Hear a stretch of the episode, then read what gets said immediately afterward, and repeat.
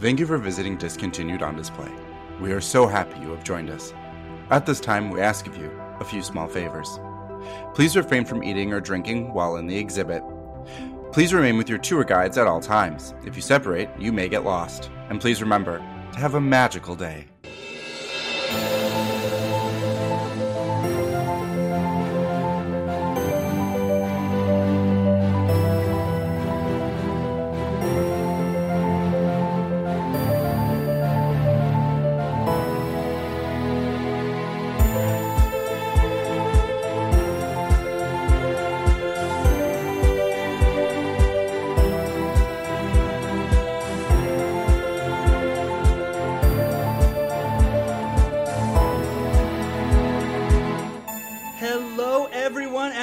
To season four of Discontinued on Display. Woo! All right. Um. Oh man, Chris, it's great to be back on the airwaves. It's so nice to be back, Matt. And it's it's this is this is the absolute first recording we've ever done. We haven't done anything else before this moment. Yeah, yeah, we have not recorded any other episodes. Not at all. moment. This is fresh. This is new. We haven't talked to each other in weeks. Oh no, yeah, we've just been, you know, sipping lemonade and enjoying summer. But uh oh man, so um happy 4th of July weekend. You know, this releases June 30th and so it is 4th of July weekend wherever you're traveling to. Hopefully we're keeping you company.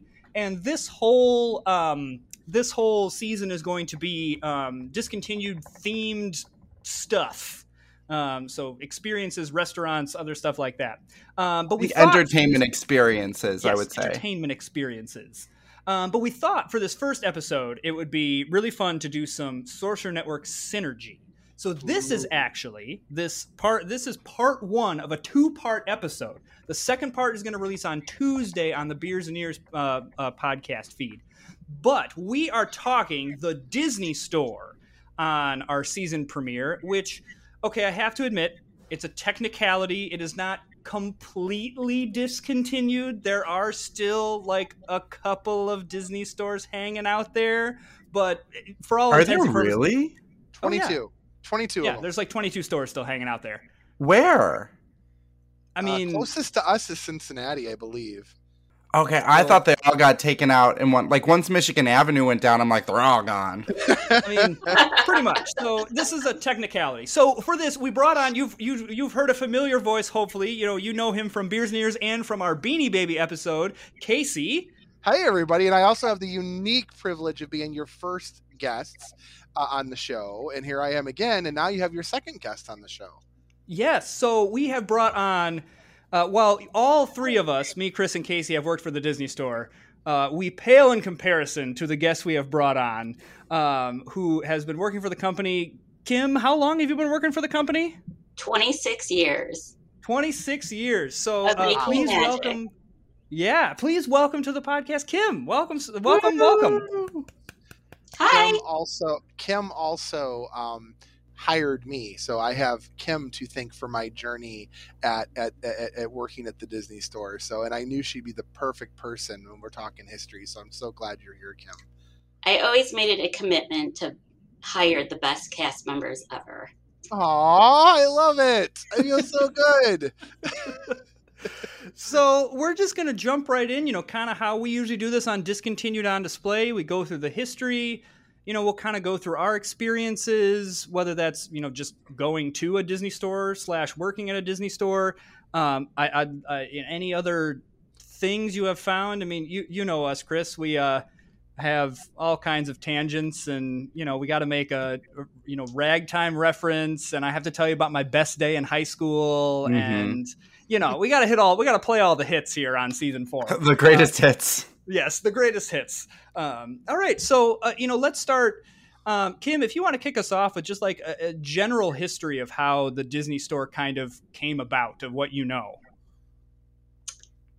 Well, the Disney store um, came into play. Um, it first opened in Glendale, California on March 28th, 1987. And then the first pretty- overseas location opened in November 1990 in London, England. Yeah. And the Japanese and Australian stores opened in 1992. and Disney dollars also became available at that time. So Oh, for a lot of people, um, they don't realize that Disney actually is um, a universal store all over the world. and it was a pretty unique like endeavor i mean i think a lot of people think of this idea of like because they kind of coined the term retailtainment right? Like that was kind of the the philosophy of, of bringing entertainment into retail and they were the first to do it. I think warner warner brothers followed suit afterwards but they were kind of like the first to really bring this into the public sphere right? Yes, Disney was the first entertainment store to come into the I mean, it makes sense that they would be the first. Um, Doesn't you know, surprise me at all. Yeah, yeah. Well, and especially now, I mean, 87 would not have been as like booming of a time for the Walt Disney Company, but it it makes sense that the 90s were a time of boom for a Disney store considering what came in in the 90s and malls were like the thing in the 90s. Well, and think about what was going on with the Walt Disney Company too. I mean, that was the Iger era, right? I mean, that was the Bob Iger Eisner, era. not Iger. I'm sorry, Iger. Jeez, thank you. The Eisner era. Uh, that was kind of okay. So you're right. '87 was not was not exactly the best time for Disney, but Little Mermaid was on the horizon. And if I'm not mistaken, Little Mermaid had a huge influence on what happened at the Disney store. It was with I think it was the first pre-sale that the Disney store sold, and um, you know uh, Eisner kind of declared nine the 90s the Disney decade. So the Disney store starts to grow while the rest of Walt Disney is growing. All you talked about synergy earlier on the pod, Matt. I mean, that's kind of what it was. That was Eisner's idea was everything working in tandem. Now, what year did you join, Kim? I started in 1995, and I Okay. remember it was probably three weeks after I started. Um, I was an ASM at Chicago Ridge, which was the original Pink and Green and the last Pink and Green store to close in the company. I didn't know it was the Um, original. I knew it was the last, but I didn't know it was the original. It, well, not the original, but I don't think it was the original, but it was the last to close. Yeah. Um, and it was my first experience. And three weeks after I opened, we had a huge meet and greet with Pocahontas, Mickey and Minnie. It was a whole show in the mall. Mickey and Minnie danced. There was dancers. We had a meet and greet with Pocahontas, um, Meeko, and I want to say it was Rafiki and Timon, and they were at opposite ends of the mall. And I just remember that small little Disney store had so many people in it, I couldn't even see over the fixture or walk through the store. It was like the most amazing thing. And I was like, this is where I belong. It was just so fun. Can So you? was- What is a pink and green store? I actually don't think I've ever heard of that. A pink and green store is a slat wall store, and it has a lot of pink and green in it. And a lot, When you think a of- lot of glass shelves. think of like legacy legacy stores, Chris. I mean, I don't. If you think of the legacy Disney store look, it's the one that's got the black and white checkered floor in the front, I believe. It Mhm. has it has the. it- it's not even really a green. It's more like a teal, right? It's like a teal and pink almost, but they called it pink. It's a 90s pink and green. It's like that Yeah. pastel-y. I'm trying to think. Oh, I think I, I know what you're talking about. Is it? Was that what the Downers Grove, like the Yorktown location, used to be? 'Cause It that's was. like okay, cool. That was my location growing up when I was a kid. So totally, yep, I know exactly what you're talking about. a lot and, of people and it had the consider that like animations the- up up up above as well. Like it Yep. had all the characters and everything, And right? Plush Mountain, like the big Plush Mountain that everybody wanted to jump into because it was just so much fun. Yeah. a ball pit of plush. that, that No, people didn't realize it were like you know there's like heavy stuff in there. So I, want to ask this really fast. So Chris, Yorktown was your first Disney store, That's Like where that- my parents took me as a kid. Yeah. And Kim would would Chicago Ridge have been your first one? Been or you were you in one before you worked there? So before I worked there, my first experience with Disney Store was the Woodfield Disney Store, which was a pink and oh. green at the time, and it same had a Mickey kitchen. Yep, And I just. Okay, remember okay. those Mickey French fries were to die for. They were so good. I was so upset when they closed the Mickey kitchen because that was Yes. my like go to. We, And then my we have to mention this. I'm, I'm sorry, Kim. I'm going to cut you off here because Mickey's Kitchen, yes. So, for those of you that don't know, there was a restaurant attached to two locations. It was only two locations. Yep. It was California, and then uh, uh, Woodfield had one. I need you to. So, you, you said Mickey Mouse fries. I need you to paint me a picture of this food. Oh my gosh. It put McDonald's to shame. like the fries were in shape of Mickey. I mean, it was just an amazing. It was amazing. Like if you went to Woodfield Mall, you had to go to the Disney store and Mickey's Kitchen. And I can't believe they only lasted two two years actually. It was quick. Um, I mean, from what I gather, it was. I mean, the food industry's hard, and uh, you know, it just wasn't making the profits, and they decided, you know what, we're gonna do something else. But I, I read about the Mickey's Kitchen, and I go, oh man, that would have been so much fun to experience. is a YouTube video out there about 20 minutes long of what the Mickey's Kitchen experience was like. It was a it's a, a video from uh, copied from a VHS. I don't know if when you guys were doing your research if you came across it or not. But it's about 20 minutes. I don't know if it was shot at the California one or the Woodfield one. I want to say it's the Woodfield one. And it kind of showcases what's going on inside the Mickey's Kitchen. Um, it's it's really I mean it's very very like early 90s late late 80s um, you know it's funny my first disney store i see being in this area i think people take for granted the disney store was there's just a lot of disney stores or there were in this area.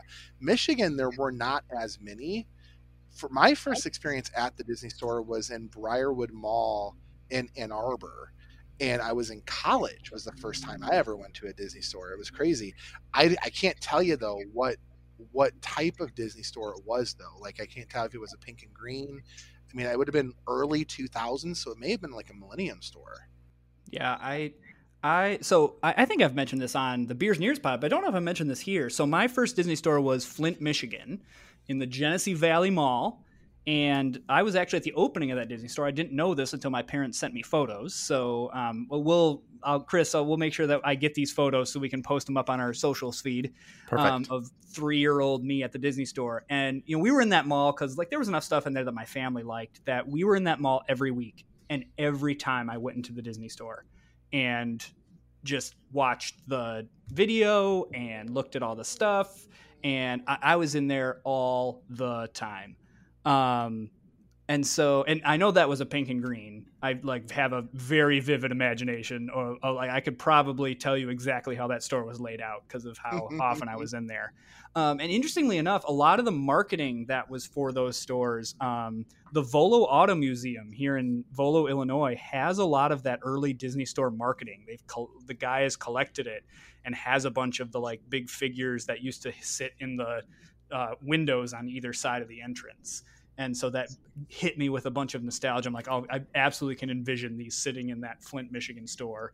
And then, of course, you know, Flint, Michigan being Flint, Michigan, and the Disney company downsizing did not help that Disney store. so um, that one is no more. But uh, yeah, that was like I, I was I was in Disney that Disney store every week for years.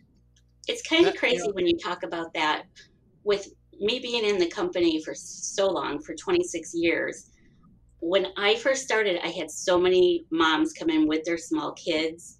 And later on, I would have them come in and be like, I remember you. You were the Disney lady.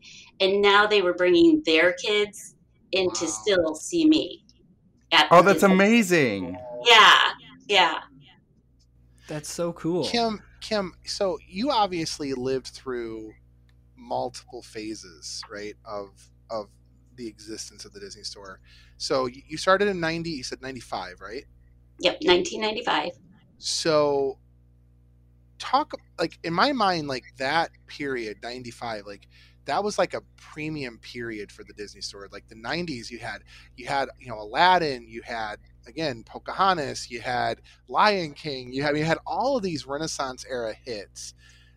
Can can you just talk a little bit about like that premium period and then kind of what started to happen in the 2000s when they started to make the decision that eventually they would sell the children's place? Because like that in my mind i've always kind of assumed that was like the dark period of the disney store like that the dark period, you know? But can you just from your experience because none of us i mean we can read about it but you lived it. And and i'm just curious to know kind of what was happening there so when I started with Disney Store, of course, like I said, it was a meet and greet. It was really magical. Like for Disney Store, our standards have always been so so high and everything is like through the eyes of the guest and about making the most special moment for our guests. Um, it was, we had so many pre orders going on. Um, the product that we carried was top quality. I know a lot of people said it was a little expensive, but down to every detail, down to the buttons, down to the embroidery. I mean, you nobody could top it. Um, it was just top quality over and over, and the experience was amazing. I mean, we like I couldn't even come out of the back room until when I started until I knew every character's name. And that wasn't like main characters. That was like mm. every single character in the Disney book. I mean, the standards were just amazing and so high. And throughout my career with Disney, I've always been proud to say I've worked at the Disney store. You know, people are like, oh, it's just retail. I'm like, nobody understands what it's like to work for the Disney store. Like, it's probably one of the best jobs in the whole entire world. And then going into the 2000s, you're right. In 2002, when Children's Place did take over, a lot changed. Um, payroll was tight. We were on one coverage. Um, we went to more value pricing compared to, you know, high end retail. Um, the quality showed a little bit, um, but we did a lot of changes too. We did a lot of changes with um, we put a lot of effort into visual. We put a lot of efforts. We rolled out like mannequins, like new visual aspects um, to get us through the time. So it wasn't ter- it wasn't awful, but it was a very happy moment when the Disney stores took back um, and regained the brand. What what year was that that they regained the the brand? Um, Children's Place took us over in 2002, and no, I'm sorry, 2004, and Disney took us back in 2008. Okay, okay. Well, that wasn't a long period of time at all. It was only a couple of years.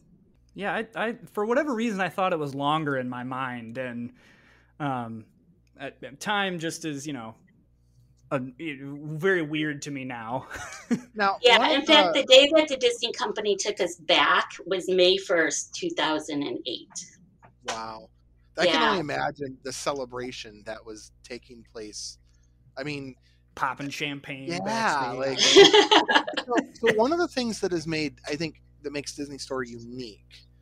You know, you've talked about a little bit, but the experiences, right? Like, I think every one of us, the four of us on this this pod, can talk about the various events and the various things that we got to do with the guests. Like no one else does that. And so, I mean, did you, Kim? I did. Sorry, Matt. I guess I'm kind of taking over hosting duty here. But no, but like, no, but like I just. Me and Chris I, are just hanging back right. on feet, just letting them do it. We're still on vacation, sipping our lemonade. Yeah, we're still on vacation. no, but uh, Kim, did you have any particular favorite events that you got to host? I mean, I remember when you gave me the honor and you taught you taught me how to do opening ceremony, and that was one of my absolute favorite things to do. And I got to do it that one Black Friday. We had this like hundreds of people outside Aurora waiting to get into the store on Magical Friday, and I got to do opening ceremony. You videoed it; it's still out there on Facebook. That opening ceremony to me was one of my was my favorite event to do. But did you have any favorite ones that you enjoyed doing or watching or, or taking place in the various stores you were at? Oh my gosh. Um, I love doing the events and I love doing the opening ceremony. And in fact, um, I realized that one of the events that we did wasn't just for kids. There was one day I was actually back at Chicago Ridge for my second time around. Um, seems like every five years I went to a different store. And I did work in every store type except for a P30, but I was able to see the prototype in California for that store. So, um, kind of an honor to have worked at all the stores. Um, but I was doing um, the art of animation at Chicago Ridge, and there was a group of people from um, a corporation that they were doing a team building, and they came oh. in, and I ended up doing it with adults, and they had the best time, and it just totally made me realize that these events are not just for kids; it is for everybody. Um, so yeah. that was one of my favorites. And then one of my other favorites was when I was at Michigan Ave and we had the Festival of Lights and we brought DCappella, the a cappella Disney um, singing group, in um, to perform the morning. They were in the parade at the Lights Festival, but they performed in the store prior to that. And it was a lot of hard work, and I never realized how much work went into perfecting an event that big but it was truly amazing. And I'll never forget it. And I'll never forget the time you did the opening ceremony and the wishes. Oh, wishes. Oh, doing yes. wishes during the holidays was awesome. That, um, okay, what was your favorite iteration, Matt? What was your favorite iteration of wishes? Did you like the wishing well one or the Christmas tree one? I liked the Christmas tree one. I liked when kids could like put the star up there. Yeah. Partly because it gave us some humor because you never know what kids were going to write down, and kids are yeah. uh, kids are hilarious. Um, yeah. So uh, um, uh, I want to kind of go around here. You know, Kim, th- those are some great moments there. Chris, what about you? you? What What was your like favorite cast member to guest interaction that you have? And then Casey, oh, we'll gosh. throw it over to you. Um, well, I have to say really fast because you guys were talking about wishes. Wishes at Fox Valley was the bane of our existence because we did not have room backstage for that big tree. You're right. You did it. was so small that, and to store it, like it was and to put it together, it killed us. Like it was cute. It was always funny to read what the kids would write and ask for. And on occasion, you'd have to take a couple off. But like, what was cool is uh, Fox Valley towards the end was trying to get a little bit more involved with its stores, and so they had us go out. I helped. It. I wasn't the one who led it. It was one of our other cast members led doing wishes, but with the mall tree Oh, which was really cool. And we rolled ours out so kids could put their wishes on our tree, and then we rolled it back into the store. But we lit the entire mall tree as a Disney store, which was really cool. I always liked um, when I was at box office, um, which sounds weird, but I just enjoyed that interaction with guests and getting to talk to them about why they were buying something and making that interpersonal connection.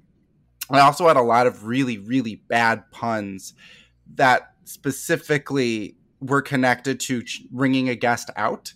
Um, and they drove my other cast members crazy whenever they would hear me start to do one. At one point, someone laughed and went, Oh, do you have another? And Colleen goes, No, please don't encourage this. It never ends. And they had the same ones on repeat. Um, so that was always my favorite, was just like goofing around um, and making those interpersonal back and forths um, with someone. Um, and what was nice is it was at the end of their experience, so I didn't. I always was worried, like, okay, like like the retail brain of, all right, how do we upsell? How do we do like these tasks on top of adding the magic? That was like that was the end of the line. I just got to enjoy their company, and they got to enjoy mine. Um, it was also really funny to see how the ornaments would break because we kept our ornaments right next to box office. Oh, the ornament tree. The ornament tree.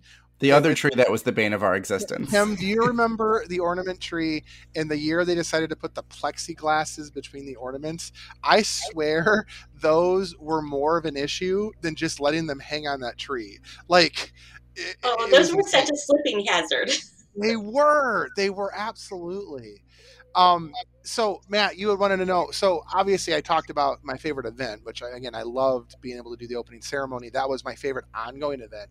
My favorite, um, like spontaneous event or event that kind of was a planned event I loved the Descendants event, and you know that the Descendants Oh, yeah. event, the Descendants dance The party. most was- physically demanding event that they've. how Oh they god! expected us to learn that dance, I will never know. But Colleen and I used to like when the like animated dance would play on the DVD, like on very like if it was very slow, we would stand there and we would like try to keep up.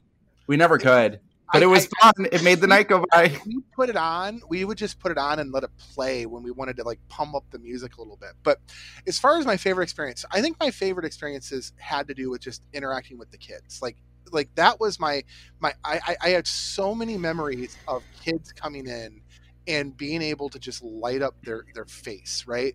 Um i I- have two instances i want to share. So instance number one both of these uh, well one happened at woodfield one happened at aurora. So the one that happened at uh, aurora when i was there this was um, around around christmas time and this little girl she probably couldn't have been much more than five years old.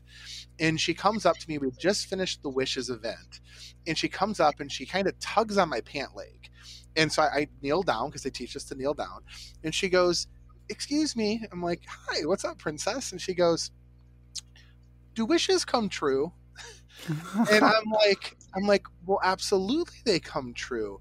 Where do wishes come from? And I'm like, okay, I got to start thinking. I got a vamp here. I got a vamp. I'm like, well, wishes come from your heart. And and she's like, well, do they come true? I'm like, yeah. I'm like, are, are you wishing for something? And she was wishing for something for Christmas. And and I was like, well, if you're a good little girl, and you really, really wish it, and you really, really believe it, wishes do come true. And she just lit right up, and she was just so excited. And then the second one happened at Woodfield. And I had a, I had several of these. And you had two types of parents who would come in. Parent number one, when their kid would start going towards a toy that was not of their particular gender, parent number one would be, oh no, get over here to the boys' toys or get over here to the girls' toys. But then you'd have parent number two, which was always my favorite type of parent.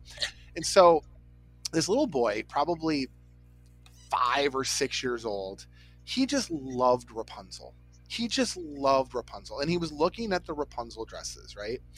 And and I kind of came over. I'm like, "You guys doing okay? Are you guys finding everything okay?" And he kind of got really, really shy because you know someone probably told him that boys can't wear dresses for whatever reason. And I said, "Is Rapunzel your?" To lean down. I'm like, "Is Rapunzel your favorite character?" And he's like, "Yeah." I'm like, "What do you like about Rapunzel?" And she go, he goes, "Oh, she's so brave and she's courageous." And I said, "Well, I'll tell you what, you would look really good in this." and his face just lit right up and his mom goes see it's okay and and i mean it just you could tell it was a very supportive parent and it, it that was my favorite thing at a certain point disney got rid of the idea of boys and girls toys and just they were franchises and anybody could enjoy them. And so i think that was one of my just my two one, two of my favorite interactions at the disney store. I I've do have to say, called it a warm fuzzy. Like you know when you've connected with somebody, yeah. and like you feel good all day, and you know like they you made a difference in what they did, and like that's what we do as cast members. As I always say, we are the magic, and if more people lived by that, we would have li- live in a much better world.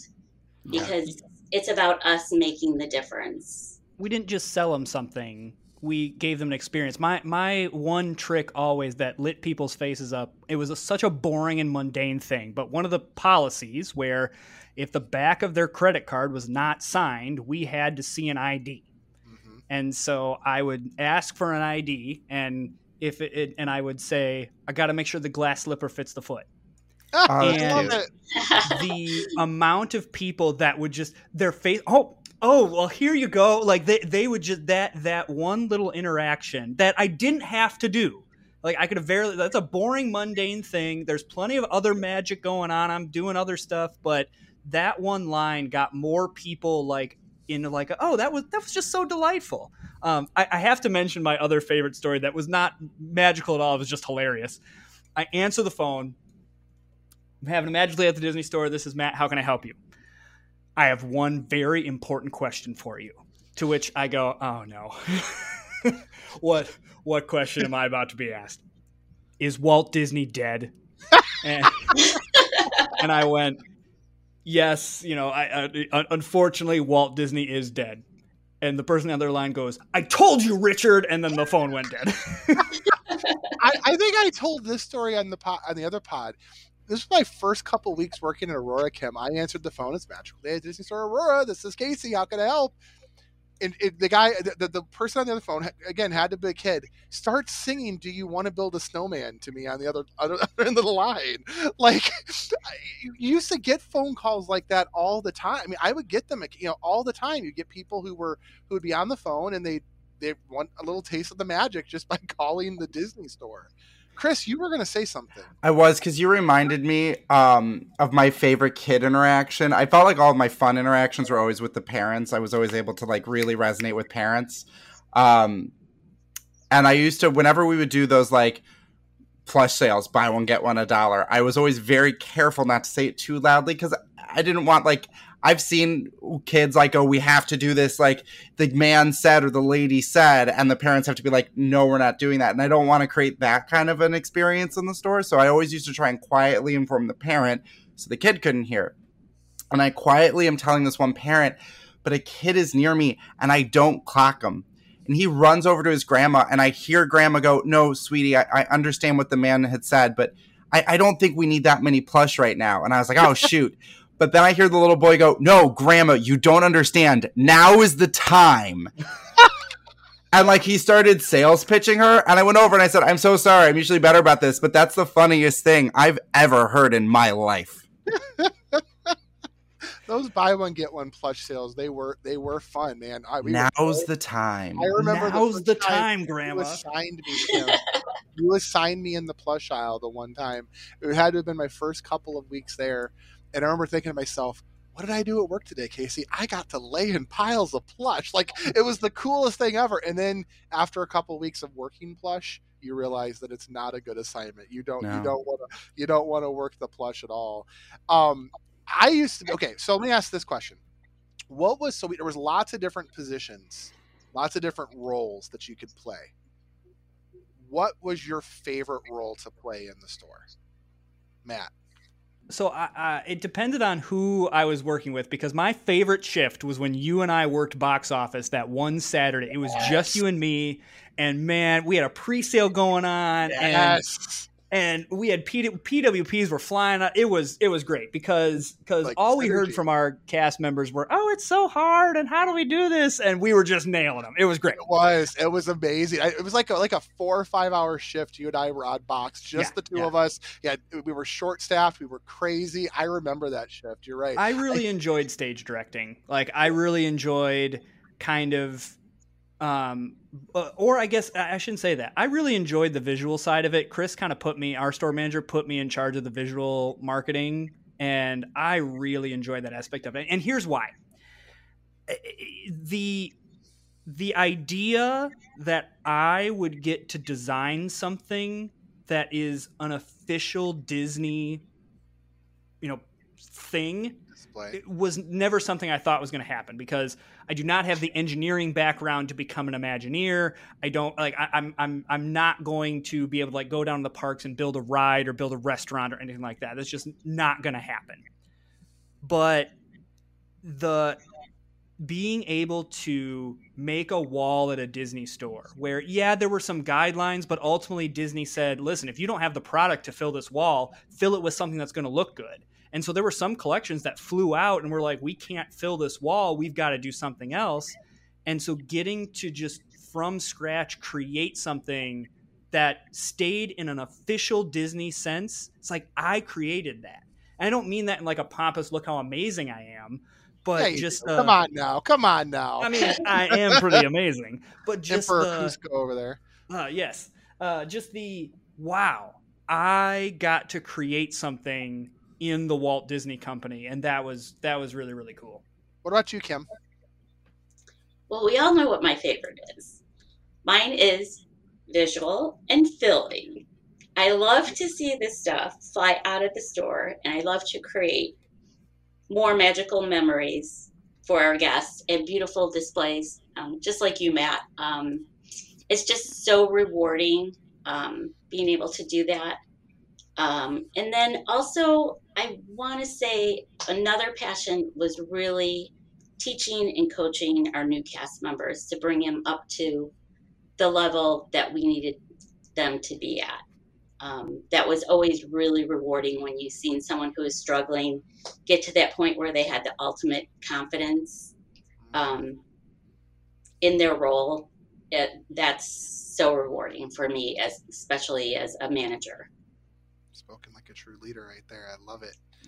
Chris, what about you? Well, so like I said, mine's box office. I liked capping everyone's experience and sending them off. Matt is shaking his head like, "How dare you pick box office?" Oh, I, I don't. Uh, sorry, I, th- I think I, it was, was, just like, like you shook your head like one of those moments, but it was perfectly timed. No, um, I loved box office. I also like, I enjoyed visual a little bit. I got to do it a little towards the end of my time because uh, I became one of the temporary leads when one of the story leads was pregnant. Um, and I'll never forget. I think the first time I kind of got to like go was Colleen went, "Hey, the front table needs to get switched over to fashion or to classic dolls," and I went, "Okay, sure." And I got a bunch like in those big net bags like over my shoulders, and I barreled yeah. my way through the front of the narrow narrow store. And in my brain, I was like, "Is there a picture?" She went, "No, they just said classic dolls," and I went, "Okay, I got this." I'll make it look cool. And she was like, Really? You can just put the clown. I'm like, I got it and so I was like, very particular about who went next to who, and that it was boy girl. And I got, I was like, okay, it can't work like this. I've run out of this one. I'm gonna have to rearrange it. And she went, Chris, literally, let it go. It's okay. Um, or like when we would do the, this is more of a less a Disney magic and more just how my brain works. When we had the the sale walls at the back during um, Twice Upon a Year, when it got to the point where it was just about Tetrising the product, but yes. making it still look presentable. Yes. Enjoyed that puzzle. And I would stand there with like myself and one of the other managers would go, okay, cool. So if I do it like this and like getting that puzzle to work. But I always felt the for me the easiest place to to bring magic was at box office. That for me was my my show stopping number. Clearance walls were always my favorite, except when they were bathing suit clearance walls. Bathing suit clearance walls were horrible. I still remember the day that Phyllis, when we were doing inventory, made me inventory three wall bays of clearance flip flops. I was like, "What did I do to make you so mad, Phyllis? I don't understand." Oh, inventory clearance was the worst. it was horrible. Casey, right, what my, about you? My favorite was box office. I I loved box office. It was it, personally one of the things when I became uh, uh, t- you know a team lead, uh, a lead cast member, I hated that we weren't allowed to be on box office when we were stage directing. I absolutely hated it because I excelled at box office. I loved box office. I loved selling PWP.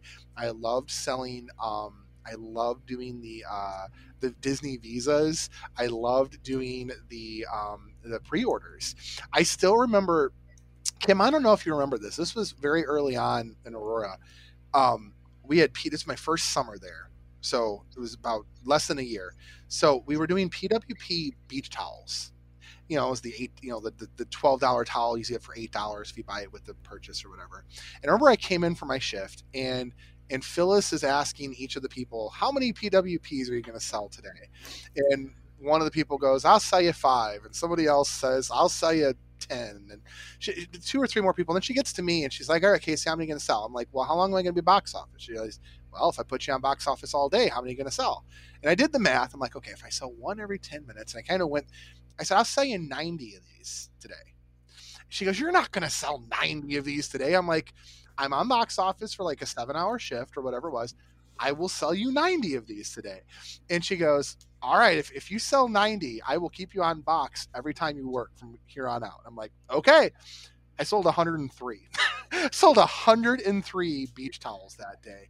And and the trick was Phil's like, How'd you do it? I'm like, Well, you don't just ask somebody if they want a beach towel. You say, How many beach towels do you want? And when they say two or three, you say, How about one more? How about one more? And you, I just kept asking until they said no more. And I'd sell four or five to one guest. And I, I just I just loved box office. It was just it was it was just magical. My least favorite was greeting at the front door. I don't think I, hated greeting. I don't think anyone loved greeting because you were like trapped up there. yes, it's just like you can't move. And and at Woodfield, it's worse because it's this giant wide opening. At least at Aurora, you just had the two doors and you could get in and get out pretty easily. yeah. I do remember So- that, Casey. You were so funny. And then just going forward, every time Casey would come in, that would be this thing like, oh, how many PWPs did you get? How many visas did you get? And like the challenge was like energizing and it would just go on and on and on and on. And he'd just be like making that challenge with every cast member. And they were just like, well, I'm going to be Casey. Emily, Emily and I used to to to to to uh, challenge one another on on pre-sales. You remember that? So if she'd get one from the floor, she's like, "Casey, that one's mine. Don't take it." Like we would we would we would challenge each other, and we would be one up one another with pre-sales. We we always made pre-sale when when when Emily and I were working at Aurora. At- When we were there, we always made pre-sale. Um, in, in Disney Visa, and that was back, by the way, when you could sell more than your goal. Like Yeah. then they went to that thing where you weren't allowed to sell more than your goal anymore. But back when you could just sell as many as you wanted, I mean, we, we were we sold tons at Aurora, tons, which is pretty good given that Aurora was not a well established store at that point. Where like Woodfield had 20 years of history, you know. So, kind of as we're rounding the bend here, um, kind of getting to the ending years of the Disney store. You know, I mean, honestly, it's not a real.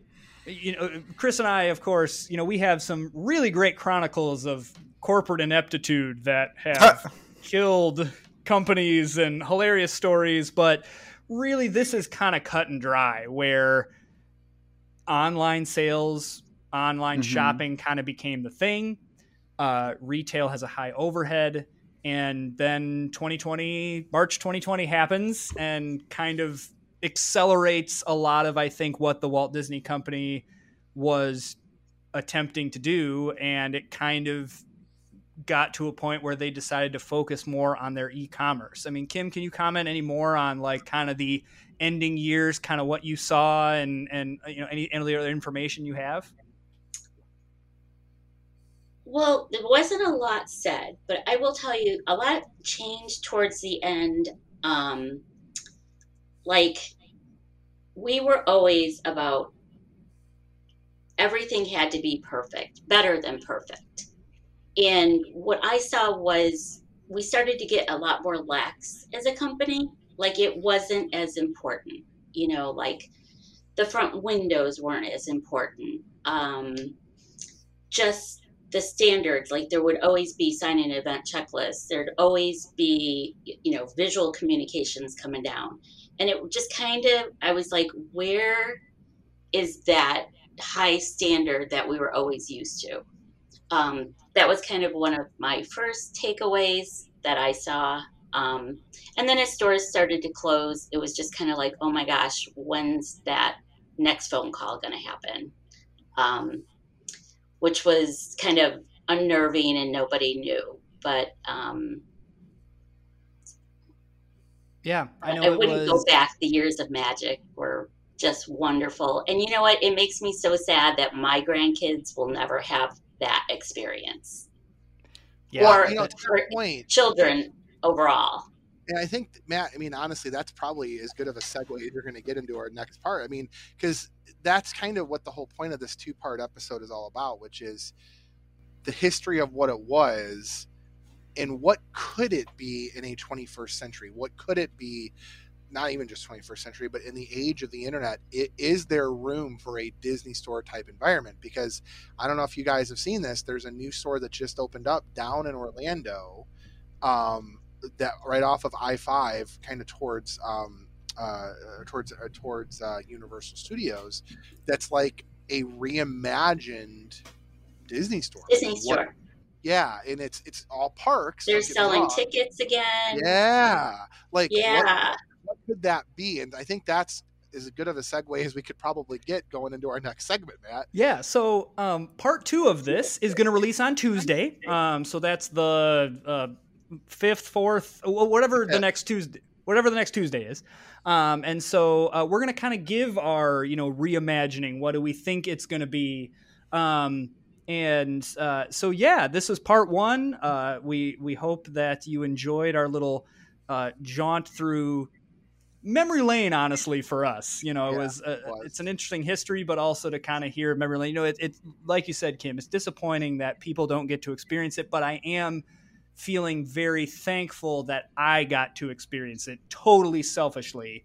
Um, so yeah. Um, Before we go, we have to close out discontinued on display with my normal. I went to eBay.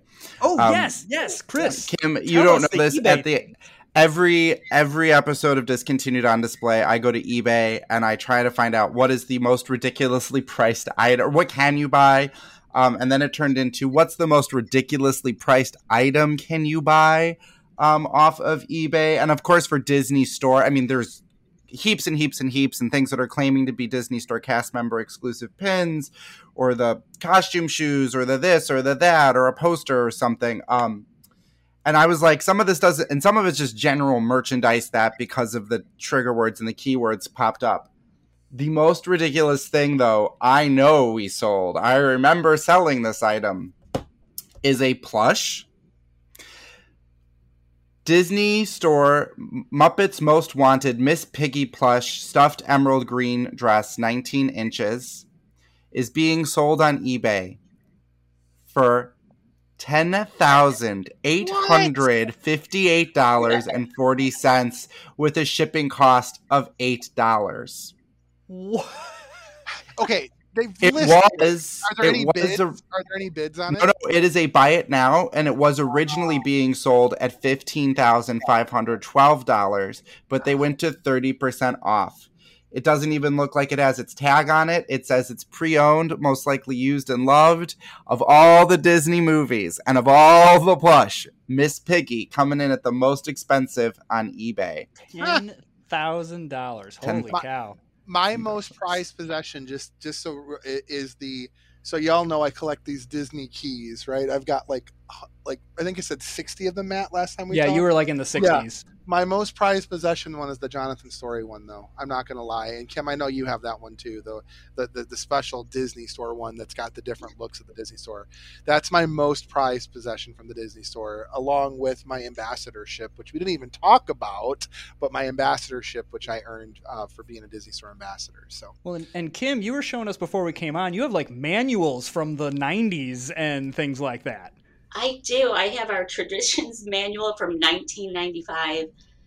Um, the crazy thing is, I have like the very first mission statement that um, we had when I started with the stores, um, and then the mission statements as we evolved through the Disney companies.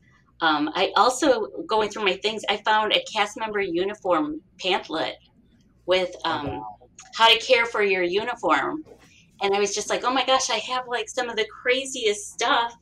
Um, the Scoop, the magazine that used to come out, I found like Oh, 10 of them. Every scoop that had my name personally in it, I still own and I saved. And now I'm just like, oh my gosh, I'm like, these are amazing. yeah. Um, the other thing, like the Art of Enter- Entertainment, Mission Magic, Oh yeah, book yeah, yeah, yeah. All the care and love and like i have a huge bin of stuff and as i go through it i'm just like this is crazy i got my mission magic from jonathan's story his letter introducing our mission magic so it's crazy when you look back over the years Yeah. Do you Well- two still have anything, Casey, Matt, from the store? Oh I mean- yeah, I actually still have my whole uniform. I've got my, I kept, you know, obviously once everything closed, there was, you know, return it. So I've got my shirt with my vest.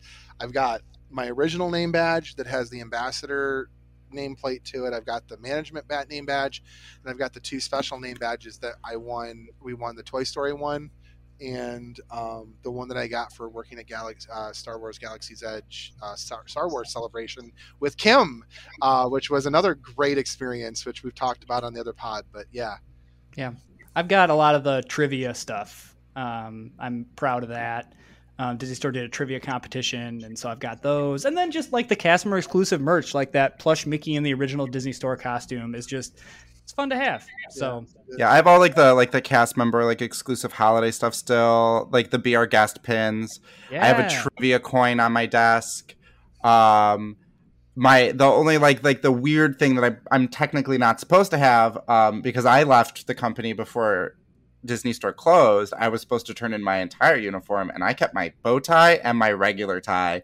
And I Ah, was like, "Oh, I don't know where those are, Colleen," and they're in my closet. And I sometimes I've pulled them out for random things.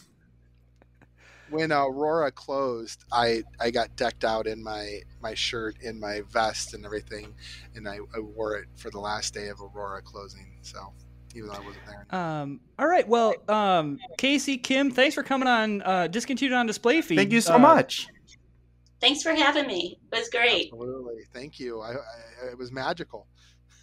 It uh, was. Chris, if they so again, part two coming out Tuesday on this. Um, Chris, if they want to get a hold of us, how do they do that? If you're looking to uh, get in touch with specifically the Discontinued on Display people, you can email us at discontinuedondisplay at gmail.com. Follow us on Twitter at discontinuedpod or on Instagram at discontinued on display. There's one other way you can uh, find us and what we're up to, but it's another great way to learn more about Beers and Ears, and that's through their website, the Sorcerer Network.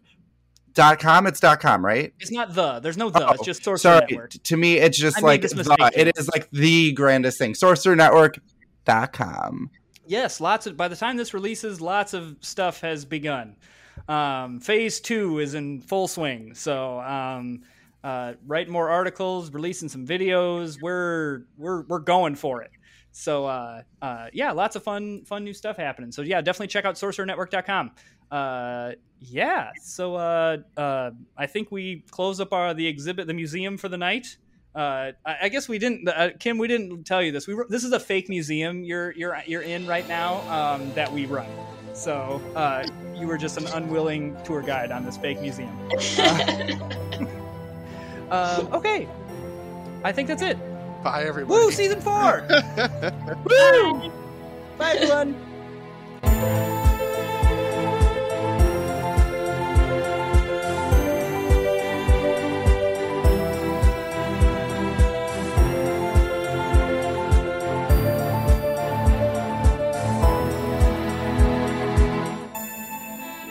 Thank you for listening to a Sorcerer Network podcast.